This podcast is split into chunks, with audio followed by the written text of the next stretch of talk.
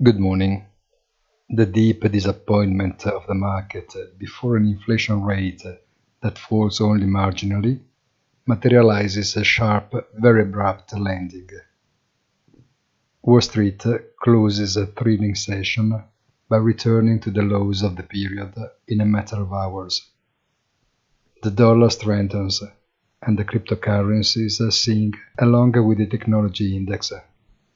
The two-year Treasury yield is now only 25 basis points far from 4%, and today seems to be able to rely only on a technical rebound given the speed of diving of indexes. Have a nice day and please visit our site easy-finance.it.